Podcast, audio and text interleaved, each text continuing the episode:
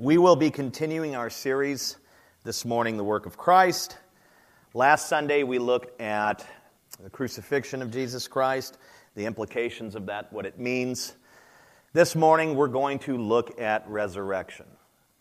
I'm going to use the same method this morning that I used last week, uh, in that we're not going to look at the resurrection event itself, but at its effects upon believers. Um, also, I'm not going to take one particular passage and expound that.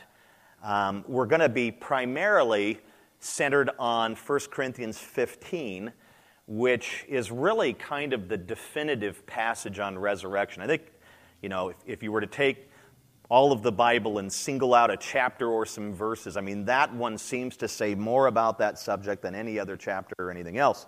And so we're going to kind of be moving around in that chapter and so we're going to come at this message a little more topically, like make a point and then read a verse and then expound. So it'll be a little different than how we've been doing it, but uh, I'm praying that the Lord blesses you and uh, teaches you a thing or two as He has me this week. Uh, I think it's befitting to pray one more time before we uh, enter into the, God's Word here. Father, we uh, just humble ourselves and ask that you would quiet our nerves and our spirits in such a way that we can be attentive um, and just listening uh, to the word and learning from it. And we pray that you'd send the Holy Spirit in power, uh, that we would be transformed by the word. And uh, teach us about the resurrection today, maybe something about it that we have yet to learn. Uh, and if it's something that we've already learned, then just fortify our faith with it again. Just May it be a repetition in something that just kind of reaffirms what we already know. Uh, but we do pray that you'd be glorified and honored during this time of teaching. And um, we just pray for your will in our hearts and lives this morning. Be glorified here. In Jesus' name we pray. Amen. So when Jesus cried out, It is finished, and yielded his spirit up to the Father, he was truly dead. He was truly dead. His spirit left his body and went to be with the Father. So the body he left behind was a corpse. Like any other corpse, there was no heartbeat, uh, there were no brain waves, uh, there was no blood pulsating through his veins. Jesus was dead. And as, uh, and as a, a dead man in his humanity, he was utterly powerless to do any significant work. He did not raise himself from the dead. And I think that some of you would say, well, I'm not sure if that statement's accurate because I recall him saying something to the effect of that I lay down my life and I raise it up again. Um, but what he was not insinuating there is that he is going to raise himself up. It just means that he was humbling himself to lay himself down and that he would be taken back up. In Romans 8:11, Paul tells us that the Father raised Christ through the Holy Spirit. So it's the work of the Father through the Holy Spirit in raising Christ from the dead. But I would say that it might seem a bit strange then to include the resurrection of Christ in a study of his work given that he was completely passive in his resurrection. Right? I mean, if he's laying in a tomb and he doesn't raise himself, then how is he responsible for work that's being done there? And so I just thought, well, you know, if you're going to talk about the resurrection, it's kind of interesting when you would tie that to his work when he was passive. So, how was he working? That's kind of the idea.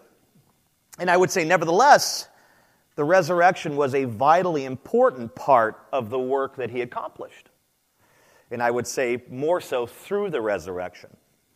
So let's begin to look at some of the things that he did accomplish through it. And I have for you this morning just four very basic points, very basic things that he accomplished through it. And like I said, we're going to handle this a little more topically. So we can go right to number one. Have your pens and notes ready. The first thing is that Christ brings life through his resurrection. Or another way to put it would be that life is associated with his resurrection. 1 Corinthians 15 20 through 26 says this But in fact, Christ has been raised from the dead, the firstfruits of those who have fallen asleep. For as by a man came death, by a man has come also the resurrection of the dead. For as in Adam all die, so also in Christ all shall be made alive. But each in his own order Christ, the firstfruits, then at his coming, those who belong to Christ. Then comes the end, when he delivers the kingdom of God the, um, to God the Father after destroying every rule and every authority and power. And then it says in verse 25, For he must reign until he has put all his enemies under his feet. The last enemy to be destroyed is death. When Adam and Eve sinned, their penalty for their sin was death. Okay? Death is the penalty for sin. What did the devil say to them as he was tempting them and deceiving them? Did God say, You shall surely die? God had said that you will die if you eat of this fruit. And so the penalty for sin is death. And this death penalty has been passed down to all their progeny, which would be all of humanity, every person who has come through their bloodline, so to speak. You and I. As it says in Romans 6:23, the wages of sin is death. Okay, so when you sin, or as a sinner, what that sin brings about is death. And we could say that it is a spiritual death, obviously, but it is a physical death as well.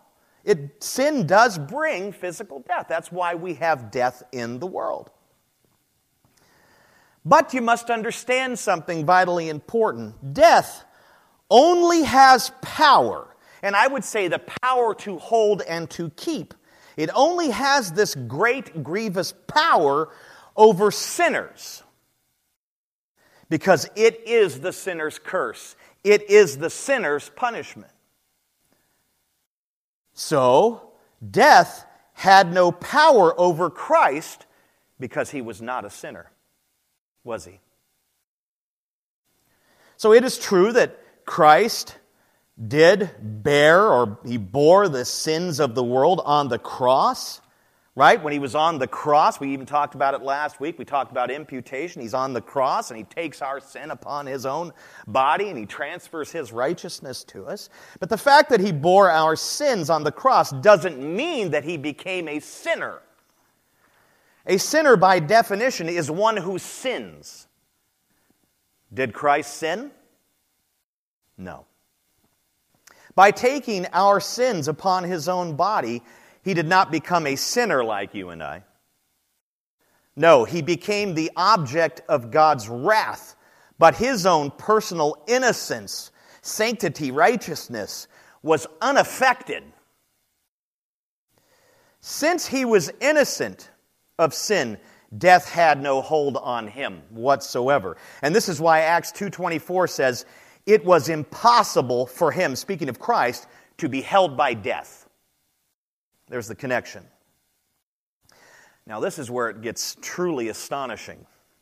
Since death had no hold on Christ, okay, he certainly died a horrific physical death, but he didn't stay dead. And that's what I mean when I say that death had no hold on him. Since death had no hold on Christ, it will also have no hold on those who are in Christ by grace through faith. That's a great truth. That is probably the best truth that you will hear this morning. Because if you are not in Christ, death will hold you. If you are in Christ, it will not keep you, it will not hold you.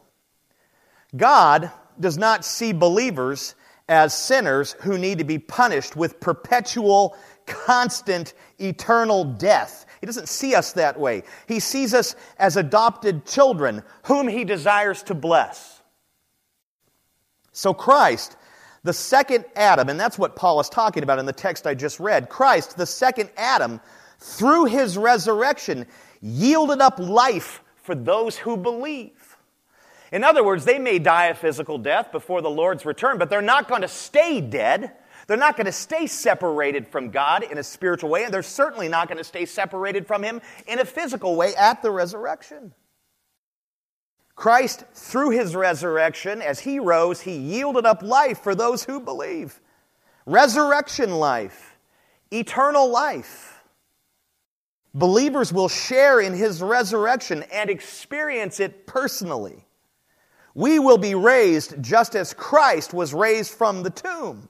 And this is why 1 Corinthians 15 55 says, O death, where is your victory? O death, where is your sting?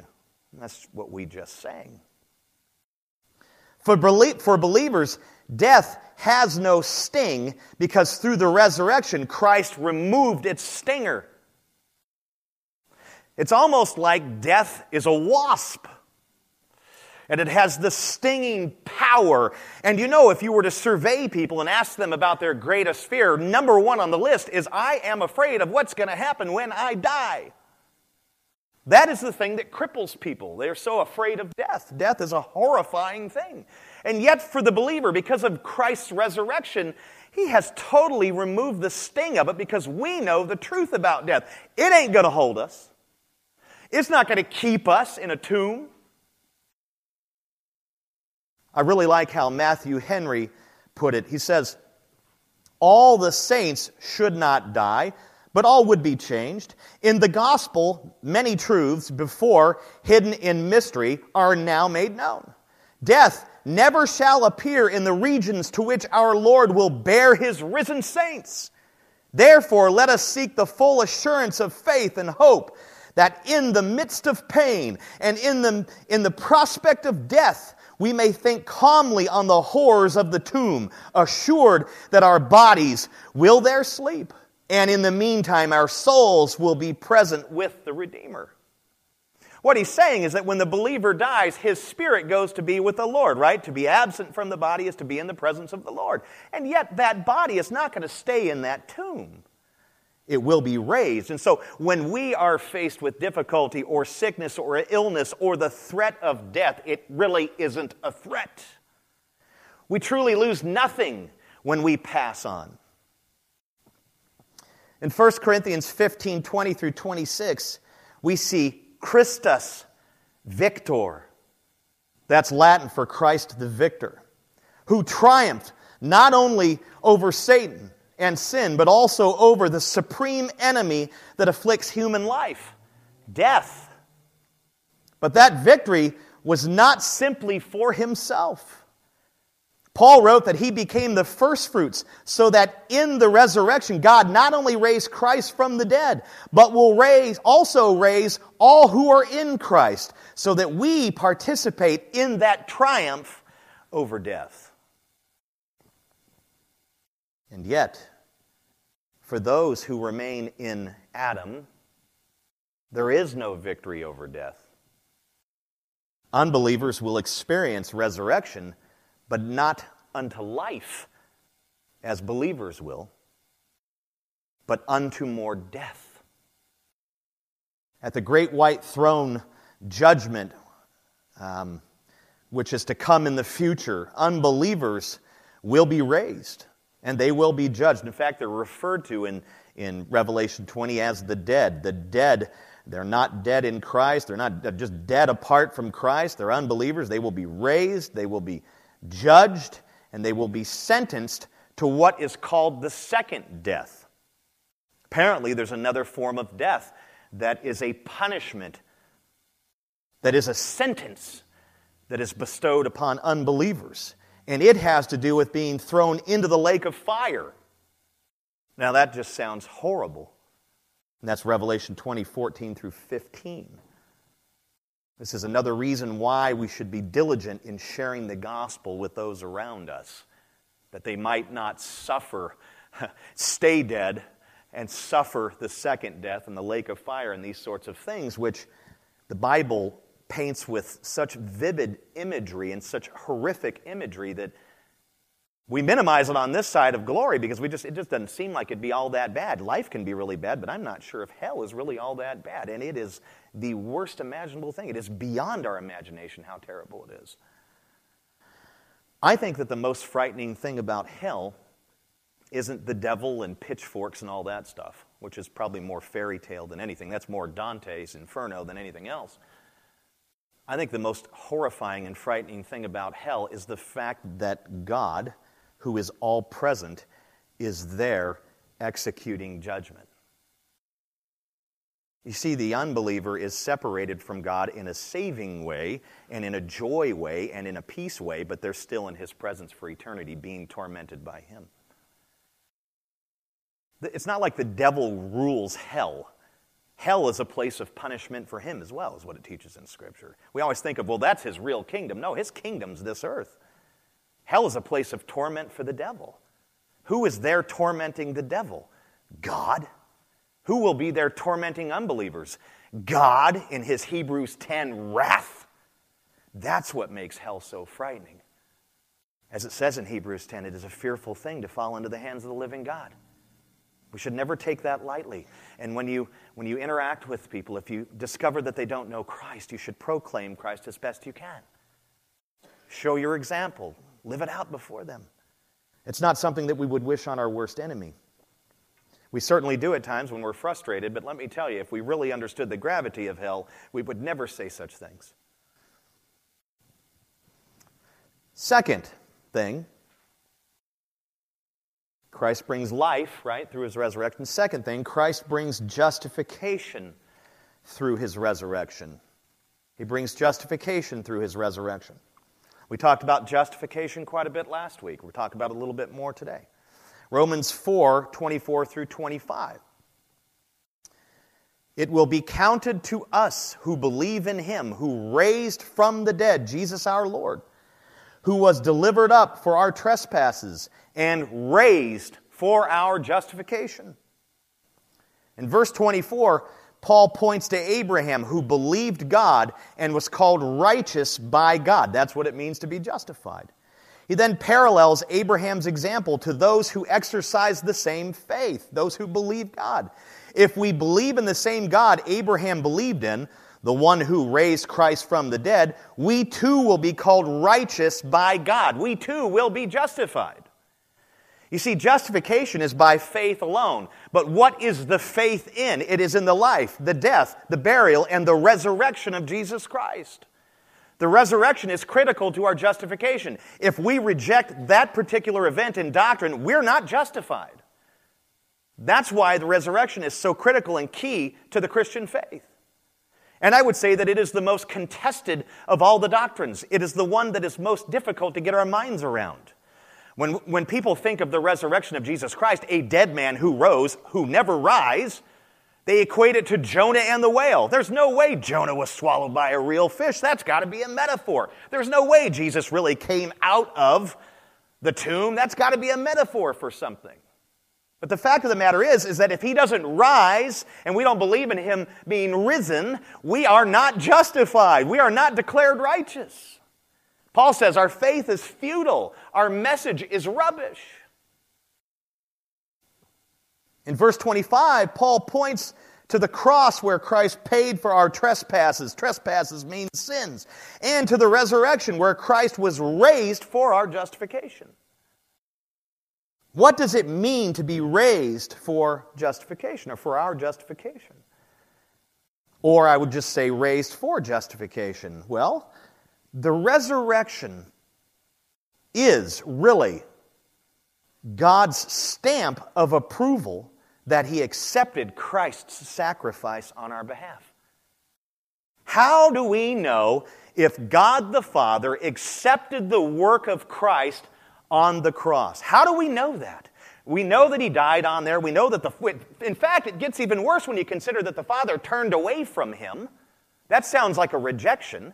How do we know if the Father actually accepted the work of Christ through his life, through his death on the cross? How do we know? We know by the resurrection. That's how we know. The resurrection is God's stamp of approval that He accepted Christ's sacrifice on our behalf. The resurrection is a type of declaration from the Father to the Son and to the world. Through raising him, the Father said, I not only accept your sacrifice, but I declare that you and your work are completely righteous. You did exactly what you planned to do. The resurrection was God's way of vindicating the injustice that Christ suffered on our behalf because he was an innocent man. He did not deserve to die. We deserve to be on the cross, not him. The resurrection is a vindication. It's bringing him back to life to show that you are innocent. You maintained your innocence, and I accept your sacrifice. It is, a, it is also a way of, of justifying Christ, declaring that he is righteous and what he did is acceptable. If we believe that Christ was raised on our behalf, then we receive the same vindication. You're not guilty for your sin. And we receive the same justification. You're righteous because you're in Christ. You believe from the Father. We too are declared righteous. That's how justification is tied to the resurrection. As Wayne Grudem explains, when the Father, in essence, said to Christ, All the penalty for sins has been paid for, and I find you not guilty, but righteous in my sight, he was thereby making the declaration that would also apply to us once we trusted in Christ for salvation. In this way, Christ's resurrection also gave proof that he had earned our justification. If God had not raised Christ from the dead, he would essentially be saying, I am not satisfied with your atoning work on behalf of sinners. If this were the case, we would still be in our sins. 1 Corinthians 15, 17. And if we are still in our sins, then we're still dead, and we will one day stand guilty before a holy God, unjustified and condemned. Martyn Lloyd-Jones put it like this If it is not a fact that Christ literally rose from the grave, then you are still guilty before God. Your punishment has not been borne. Your sins have not been dealt with. You are yet in your sins. It matters that much. Without the resurrection, you have no standing at all. I'd say, yeah, you have a standing. Your standing is guilty, not righteous. So Christ brings death, or bring, pff, conquers death. He brings life through the resurrection. He brings justification through the resurrection. Those are two vitally important things. Third, Christ brings imperishability through his resurrection. Imperishability. 1 Corinthians 15 51 through 52. It says, Behold, I tell you a mystery. We shall not all sleep, but we shall all be changed. In a moment, in the twinkling of an eye, at the last trumpet. For the trumpet will sound, and the dead will be raised imperishable, and we shall be changed. We shall be changed. When Christ appears in the clouds and raptures his church, those who are alive in Christ, believers at that time that are still alive, they haven't passed away, believers who are alive in Christ shall join him in the air. They shall be joined with him, just taken right off the earth. And those who are dead in Christ, those who have passed away, believers who have passed away, many of our relatives and what have you, if he shall come while we're still alive, those who are dead in Christ shall be raised, and then they will join him as well. That's what we call the rapture. He comes, and the church is raptured or taken off the earth and joined with him. And it says forever.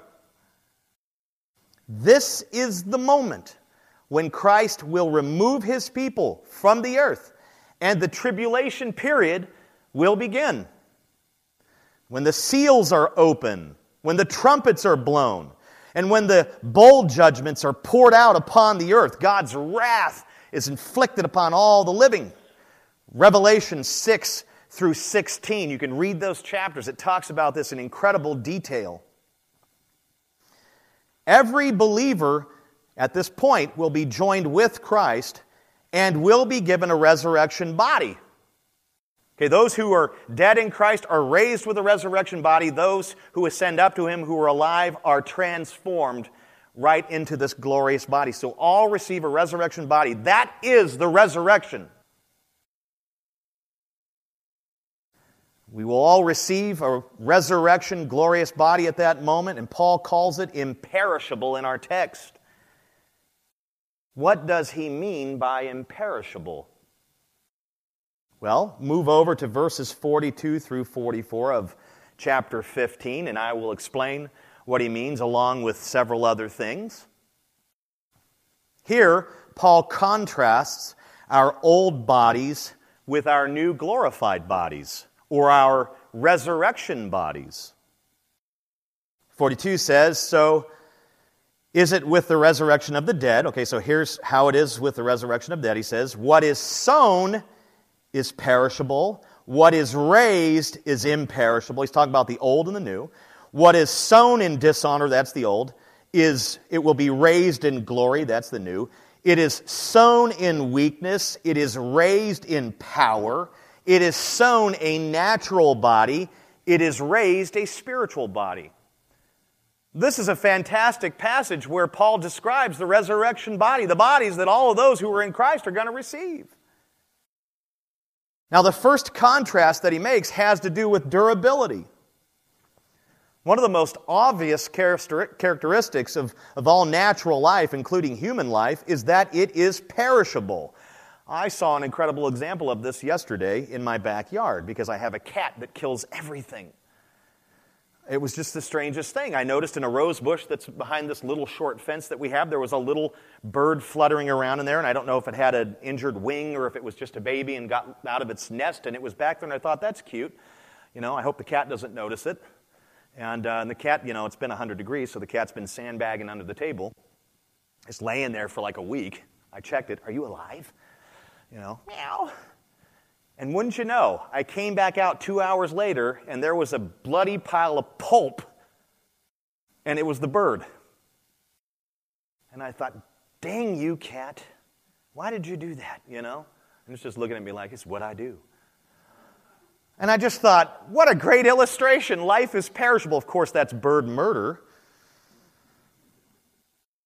You know, this is one of the most obvious characteristics of, of natural life, whether it be human life or animal life or plant life or any kind of life, is that it is perishable. It is subject to deterioration and eventual death. Even in the healthy infant, the process of aging and deterioration has begun. We tend to think of babies as well, you know, now they got to grow up and they got to mature. That's all part of dying. If they stayed a baby, they'd be cool. Well, not really. Because then you'd have to deal with them all the time in the baby way. But we think of, you know, oh, he's young, he's growing, and all that. Well, that's part of the aging process. And actually, it, it's like, it's kind of part of deterioration in a way when we think it's more progression, but really it's part of natural life and the deterioration. Of course, we feel that a little bit more when you start getting a little older. Even the healthy infant is in the process of aging and de- deterioration. Even the healthiest of people, as they get older, become weaker and more subject to disease and various physical problems. Maybe you're wondering why my wife isn't here today.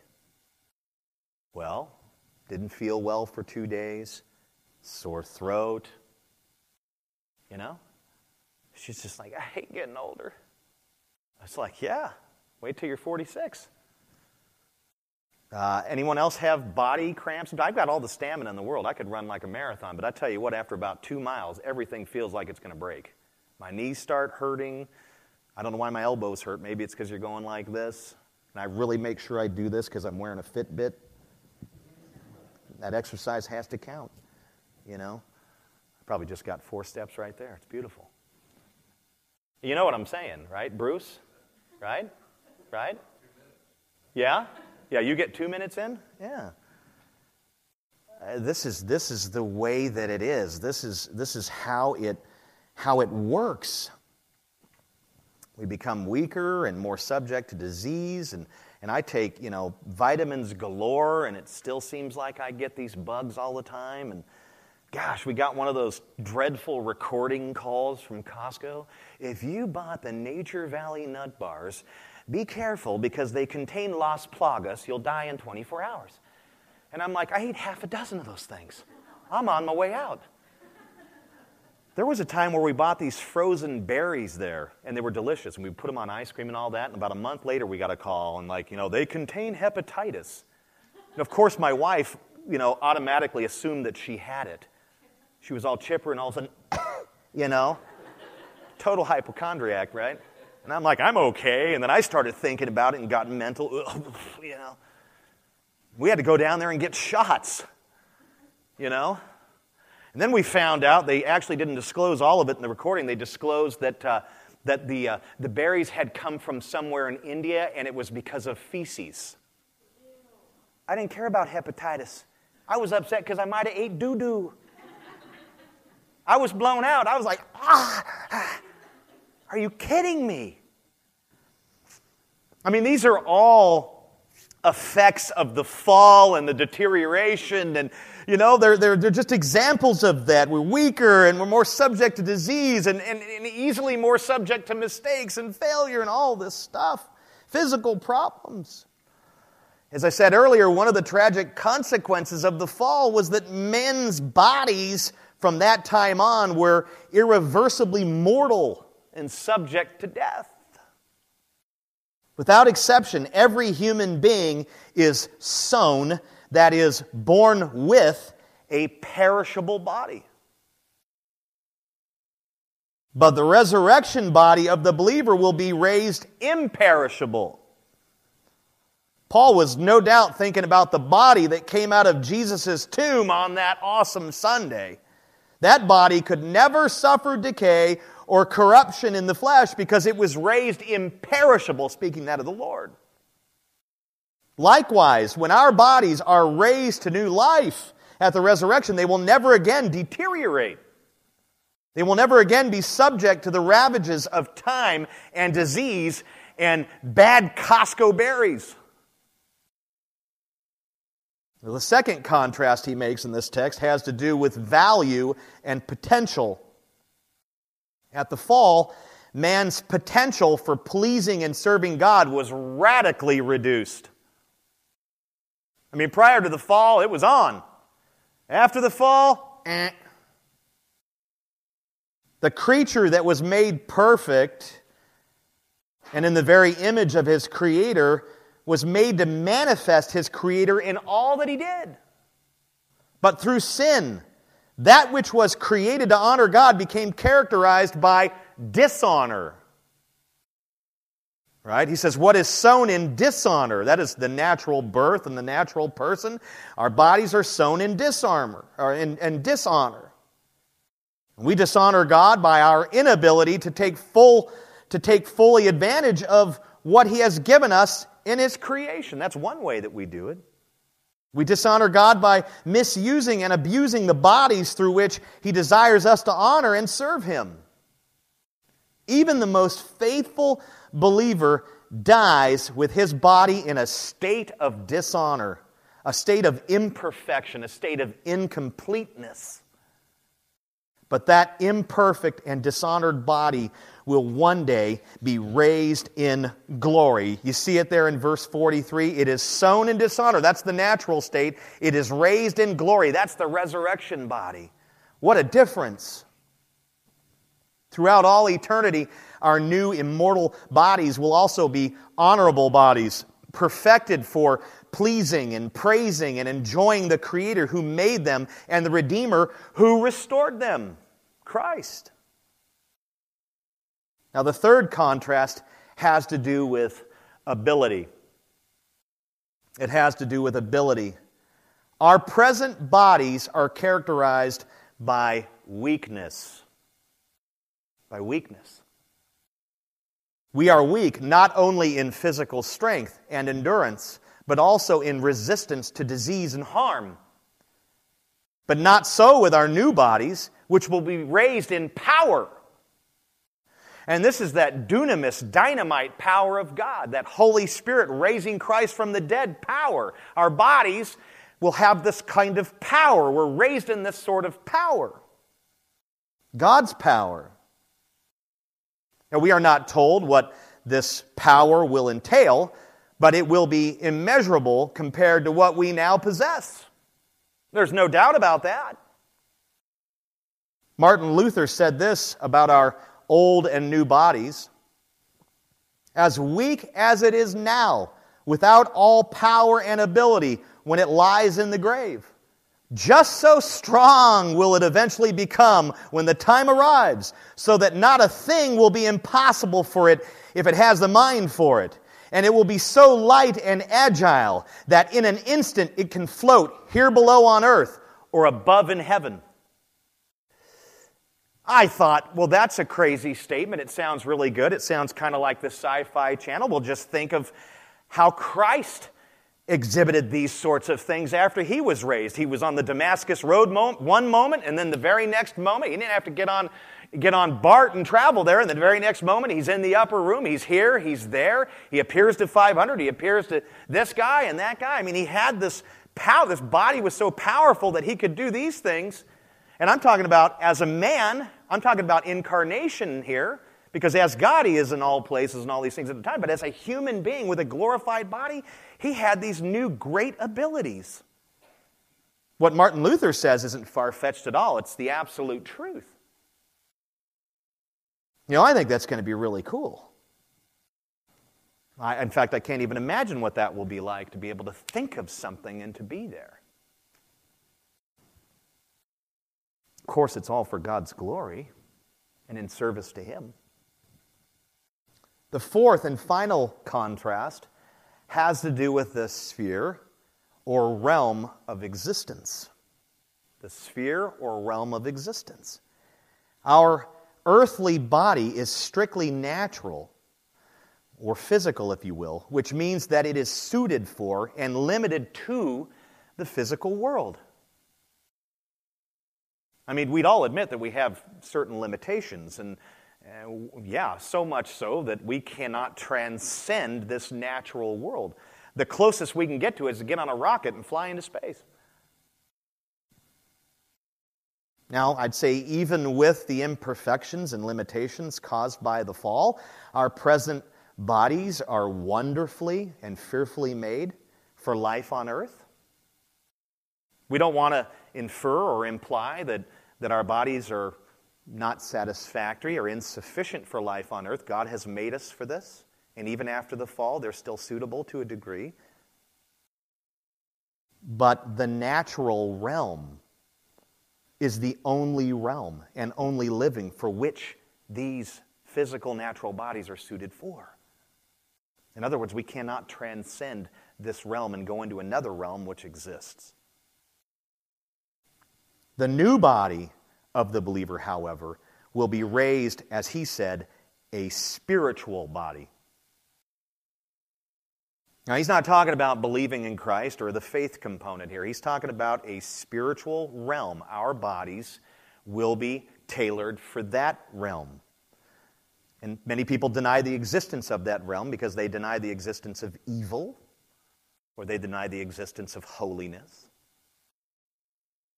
But it's not hard to look around and to see what's going on and to see how people are controlled by certain things and darkness and all that. I was having a conversation with somebody the other night about demon possession, and I think that it's a real stretch to just flat out deny the existence of a spiritual realm. It's pretty obvious. This isn't it. And our new bodies will be fashioned for the spiritual realm. Our spirits now reside in natural bodies. That's what's going on. But one day they will reside in spiritual bodies. In every way, we will then be spiritual beings, not just in faith and, and believing in God and being a spiritual person in terms of being tied to God and being a Christian and all that, but in every way, even in our physical form, we will take on the spiritual. In both spirit and body, we will be perfectly suited for heavenly living. And I think that we tend to think of heaven as being kind of this invisible place, and it's where invisible spirits will reside there. That is the case now, but at some point it will be made physical. That is the new kingdom that will be established for Christ and for God on earth when God redoes all this stuff and we have the everlasting kingdom. It is a physical place with physical people who are also spiritual and who aren't limited by the natural. It is a physical place, just as physical as this is now. It's not just we float off to the by and by and we float around like Casper or a cherub on a cloud darting people. You love her. Those are make believe things. It will be a physical place with physical people. Now, you just think of Jesus in that glorified body. He was full spirit, but he was full man. He didn't lose his incarnation, he didn't lose his humanity. In fact, when Thomas said, I'm not sure if it's you, what did he show him? The holes in his hands, the hole in his side. His physical body wasn't taken away. When you go to see Jesus, even before the resurrection, you are going to see Jesus God and Jesus the man. You will be standing in the presence of a man. And I don't think he's going to look like Sven, the Swedish downhill skier, like all the movies make him look like. He's going to look Jewish. So this is this is a spiritual thing and it's a physical thing. Heaven right now is a spiritual realm but it will be made a physical realm. And we will exist there physically at the resurrection. It's now a physical thing. Our spirits are joined with our glorified bodies. That's going to be fantastic. In every way, we will then be spiritual beings in both spirit and body, perfectly, perfectly suited for heavenly living. I mean, if you're going to exist with God and Christ and, and His kingdom, and even when it comes to earth, you've got to be suited for that kind of living. And right now, we are not. Not fully, not until the resurrection. And that leads us to the fourth and final point I love it when I have this much time left because, you know, I've been going over on these things and I'm, I'm probably cursing myself right now because for some reason I tend to go long when I say this. So strike those last remarks. Pause the recorder. No, don't do that. Fourth and final point Christ brings, and I think this is so key and critical Christ brings image restoration through his resurrection image restoration through his resurrection. Speaking of the resurrection, Paul wrote in 1 Corinthians 15 49, just as we have borne the image of the man of dust, speaking of Adam, we shall also bear the image of the man of heaven, Christ. Ah, oh, this is good. Adam and Eve were the original image bearers of God. It says in Genesis 1:27, God created them in what? His image. Okay, this means that God created humanity, Adam and Eve first, in a likeness to his own image. He's a triune God, we're triune beings. We have a spirit, we have emotion, we have a physical body. He created us in his image. It doesn't mean that we look exactly like him. No one has ever looked upon God directly. They would die. And God is spirit, it says in Scripture. But it means that we bear a likeness to Him. We have some of the same capacities that He has. And as the original image bearers, prior to the fall, they were like God in many ways. They were without sin. They were righteous. They were holy. They were perfect. And some would even question their perfection and say, well, they ended up sinning, so maybe they weren't created perfect. No, you don't understand what Scripture teaches in Genesis. It says that they were deceived. They weren't, uh, in, in any sort of way predisposed to sin. They were absolutely perfect, and yet they were deceived. They were deceived into believing a lie, which is the devil's primary tactic with deceiving people. They were absolutely perfect and without sin and righteous and holy. And these are some of the ways that they bore the image of God. And their job, their task, was to exercise dominion. Basically, God's sovereignty in a way, as these little beings that represent Him, they were to exercise His sovereignty in a sense, or His authority on earth for Him, for the ultimate purpose of reflecting His glory to all creation.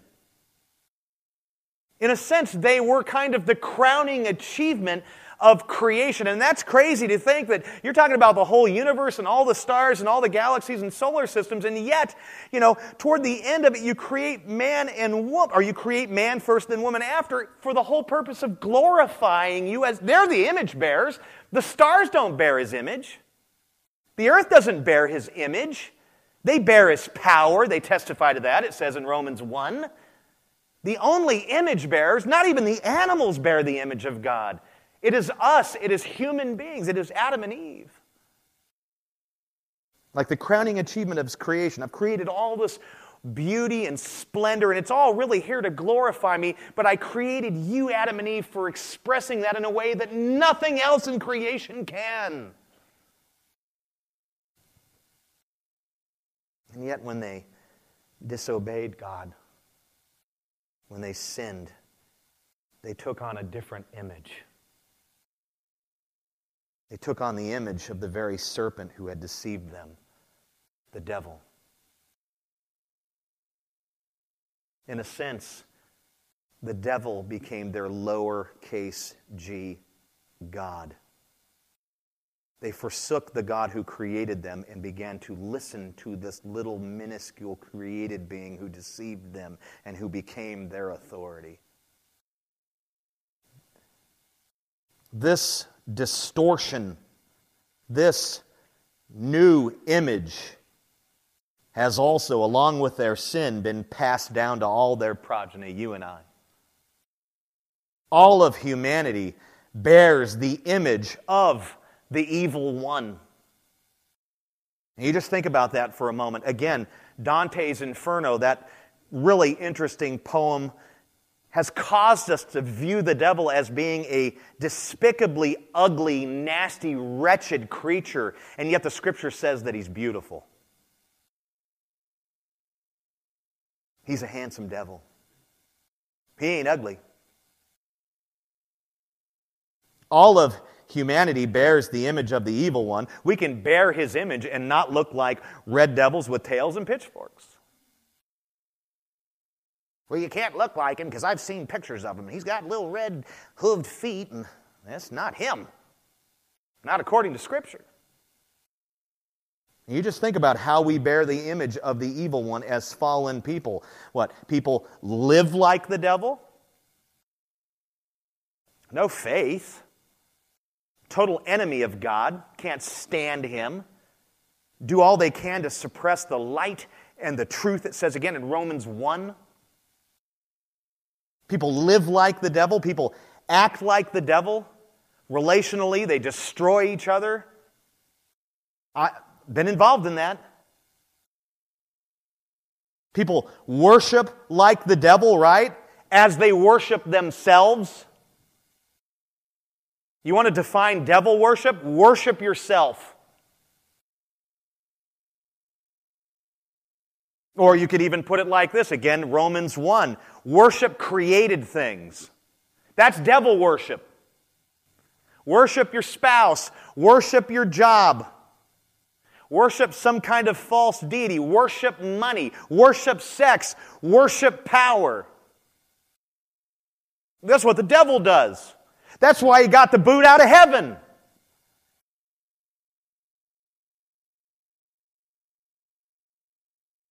All of humanity bears the image of the evil one. And I would say it's not a passive thing in that Adam and Eve transferred that to us. How dare they? Wait a minute. Evaluate your own life. How do you worship Him and act like Him? You're culpable for your own sin and your own behavior. You can't blame it on them. You can't stand before God. Well, I just didn't know what they did. Eh. We're all culpable for our sin. People live, act, worship, they act like the devil because, in essence, they have taken on his image. And yet, part of God's redemptive plan is to restore humanity to its proper image, to His image, so that it can do what it was created to do. What? Reflect His glory to all creation.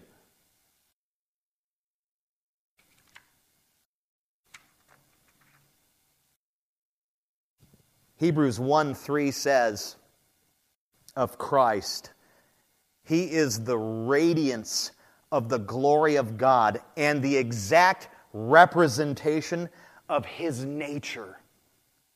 Basically, what the author of Hebrews is saying when you look at Christ, you see God. That's exactly God. One of the reasons why Jesus told the Pharisees and other religious leaders that you claim to know God, yet you deny me, therefore you don't know God. Why? Because I'm God. Christ, the second Adam, bears the precise image of God. When you see Jesus, you see God. He bears the image of God the way that Adam did before the fall, but even more so because he has a glorified body and because he is God. This is one of the reasons why the scripture keeps pointing to Jesus as the second Adam. It's like Jesus goes back and does what Adam could not do and did not do. As the image bearer, he fulfills that and all these things.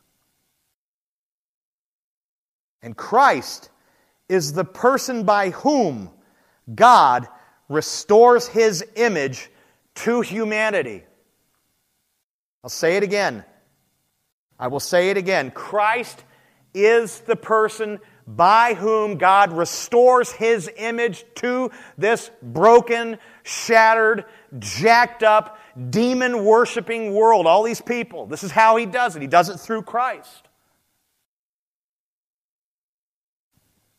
It is those who enter Christ by grace through faith who shed the marred, nasty image of the devil, of Satan, and take on the image of Christ, who is the image of God.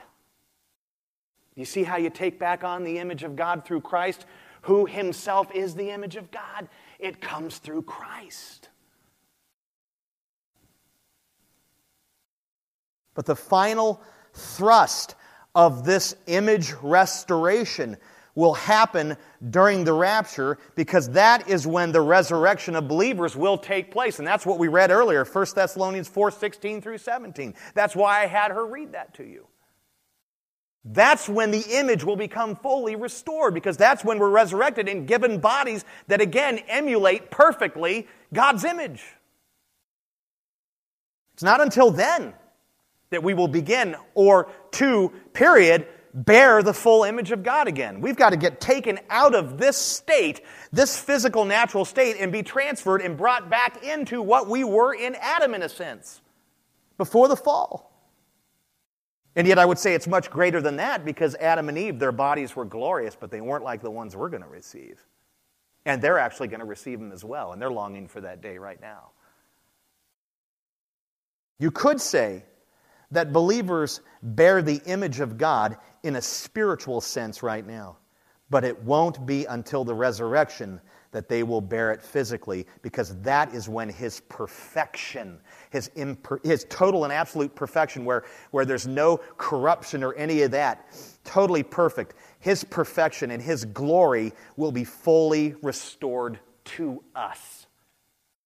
That's when we will become most like Christ who most glorifies the Father. Now, this is good stuff, man. This is what's coming for you if you're in Christ. I know Bruce is really excited. He's ready. Well, just hold up. He's not ready to go now. We've been asking and answering this question each week. What does the resurrection have to do with the work of Christ? We've been asking it in a similar way about the crucifixion and the, you know, these other things, the triumphal entry. What does, let's ask it again, what does the resurrection have to do with the work of Christ? He was totally passive, dead in the tomb. He didn't do anything, did he? What did you just learn? What has he brought forth through it? It is through the resurrection that Christ brings life. And I would say, yes, spiritual life, but also physical life, eternal life. Eternal life isn't just spiritual life forever, it is also physical life forever in the presence of God and in all joy and elation. He brings life, He brings justification, He brings an imperishable body, and He brings the restoration of the image of God for all who believe. That is what is accomplished through the resurrection, and I would say, as a disclaimer, so much more than that. My question to you this morning is this Where is your hope? Who or what have you put your hope in? Just think about it. I don't need to move on real quick here. What have you put your hope in? I want you to seriously assess yourself right now because everyone in here, the immediate default answer is Christ. If you showed me your checkbook, I might tell you otherwise. If, I, if there was a secret camera following you around and you didn't know about it, somebody might be able to say, I'm not sure their hope is in Christ. You, you darn well would be able to do that of me. Because I got all the right answers, so it's in Christ. We are, we're all trained. Let's see. Time to use Christianese. Where's your hope? Your lifestyle, your way of thinking will show where your hope is. Where's it at?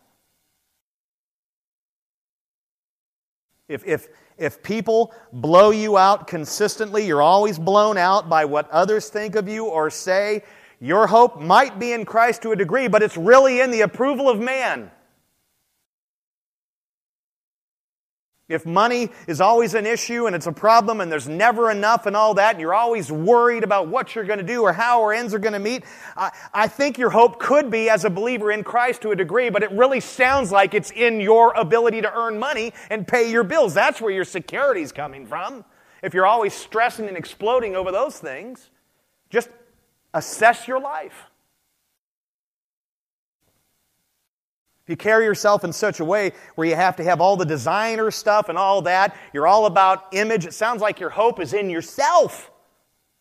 And in the accolades and praise that you can get from others. You're a people pleaser. Uh, I'm not, I'm not shattering the idea that you can buy a brand name something. Some shoes just work better than others. But I'm saying that that's not the case in this consumeristic culture People buy expensive things and all that, especially when they can't afford them because they're trying to portray or project an image of themselves.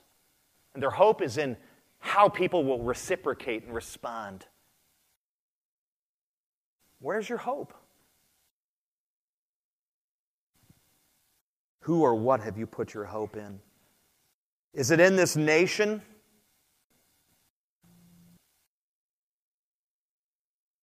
Is your hope in the next election and the next person? Because it could be in Bernie, it could be in Hillary, it could be in Trump.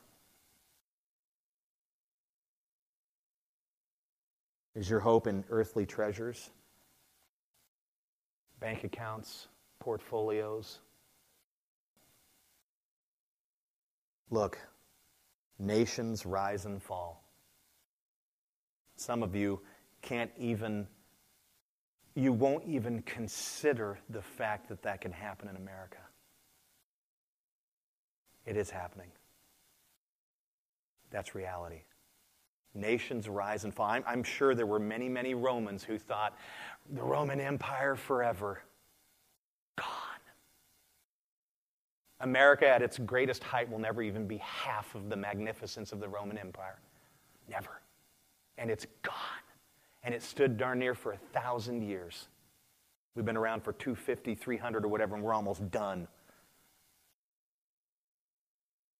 Nations rise and fall. God appoints them and he removes them. All men are like grass who wither away. You, you can't put your hope in nations, you can't put your hope in politicians or others.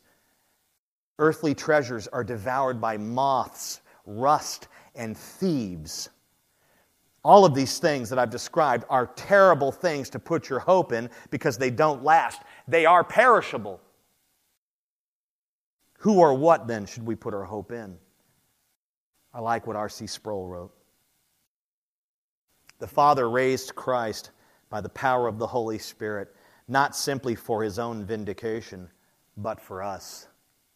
He was the first to be raised from the dead in this manner, being brought forth in a glorified state, but he will not be the last. Everyone, everyone, everyone who is in Christ will share in this resurrected glory. This is our hope. This hope is at the very heart and center of the Christian faith. May our hope as believers, as Christians, be firmly planted in Christ and in his resurrection, which is our resurrection. He is coming for us, maybe sooner than later. What a glorious day that will be, right? The question is are you ready for his return?